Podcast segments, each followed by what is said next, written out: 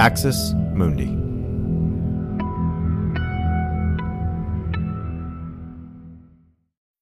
Sign up to The Economist for in depth curated expert analysis of world events and topics ranging from business and culture to science and technology.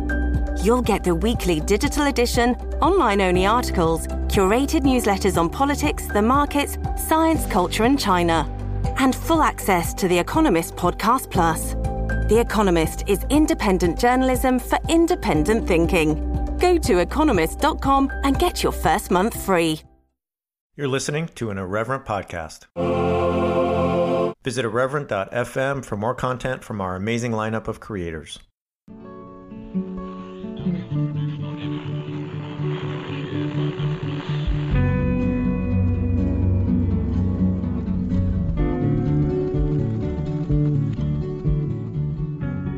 Welcome to Straight White American Jesus. My name is Brad Onishi, faculty at the University of San Francisco.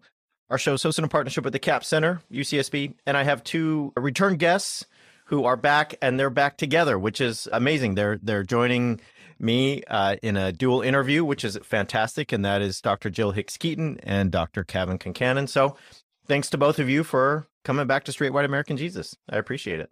Thanks for having us. Happy to be here. So, we're here to talk about your fantastic new book, and that is Does Scripture speak for itself the Museum of the Bible and the Politics of Interpretation. And, friends, if you don't remember, uh, when I've talked to both of these folks, let me just tell you about them briefly. Jill Hicks Keeton is Associate Professor of Religious Studies at the University of Oklahoma, the author of Arguing with Aseneth.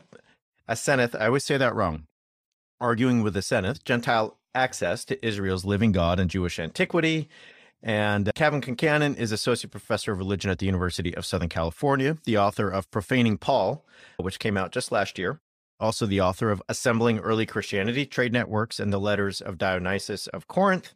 You all have done something amazing, which is you you both are people who study the Bible, and uh, you took yourself out of the textual world and went into the world of the Museum of the Bible, which is in Washington, D.C., and is something that, if you don't know, friends, I, I imagine many of you listening do the Museum of the Bible is a particular uh, enterprise, as we're going to get into, done by white evangelicals. And so it's not part of the Smithsonian. It's not part of the kind of official matrix of certain institutions in DC that you might be familiar with and you might have visited when you were there. The Museum of the Bible is really something kind of set apart in, in very particular ways. And we're going to talk about how and why that is here in a second. So I want to just be fully transparent and say when I tried to send Jill and uh, Cavan the link to this, I sent them um, a web page about the Trinity, and so uh, I want to say publicly that was not me being passive aggressive and telling the biblical scholars that they needed to learn some theology if they wanted to talk about uh, modern things.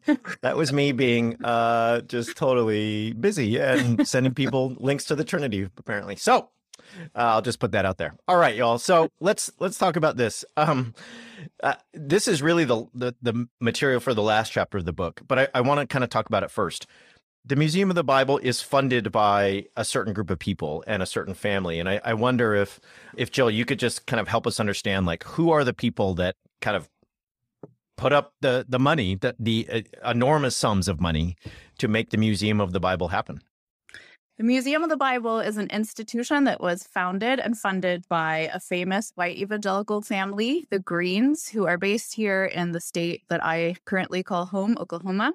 They're the owners of the craft store chain of Hobby Lobby, and uh, they were the, the family who were involved in the Supreme Court case about Obamacare, and they won the right not to pay for abortifacients.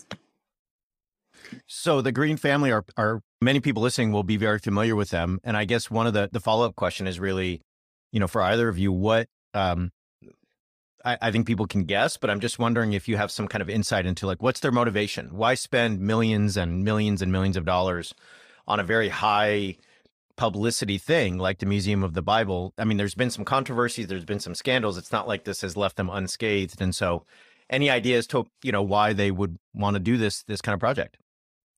Well, let me tell you something that we're excited about that we do in this book that is different from our previous writing on the Museum of the Bible, which is that we're actually not as interested in interrogating the motivations of the Greens as locating the Museum of the Bible in a long history of white evangelical institution building that promotes and publicizes a certain kind of Bible. It. One of the things that we do in chapter one, for for example, is we look at examples of how the consensus, but both theological as well as social and political, uh, that we associate with white evangelical Christianity. We, we all kind of associate white evangelical Christianity with a certain set of demographics, a certain set of beliefs, a certain set of political postures.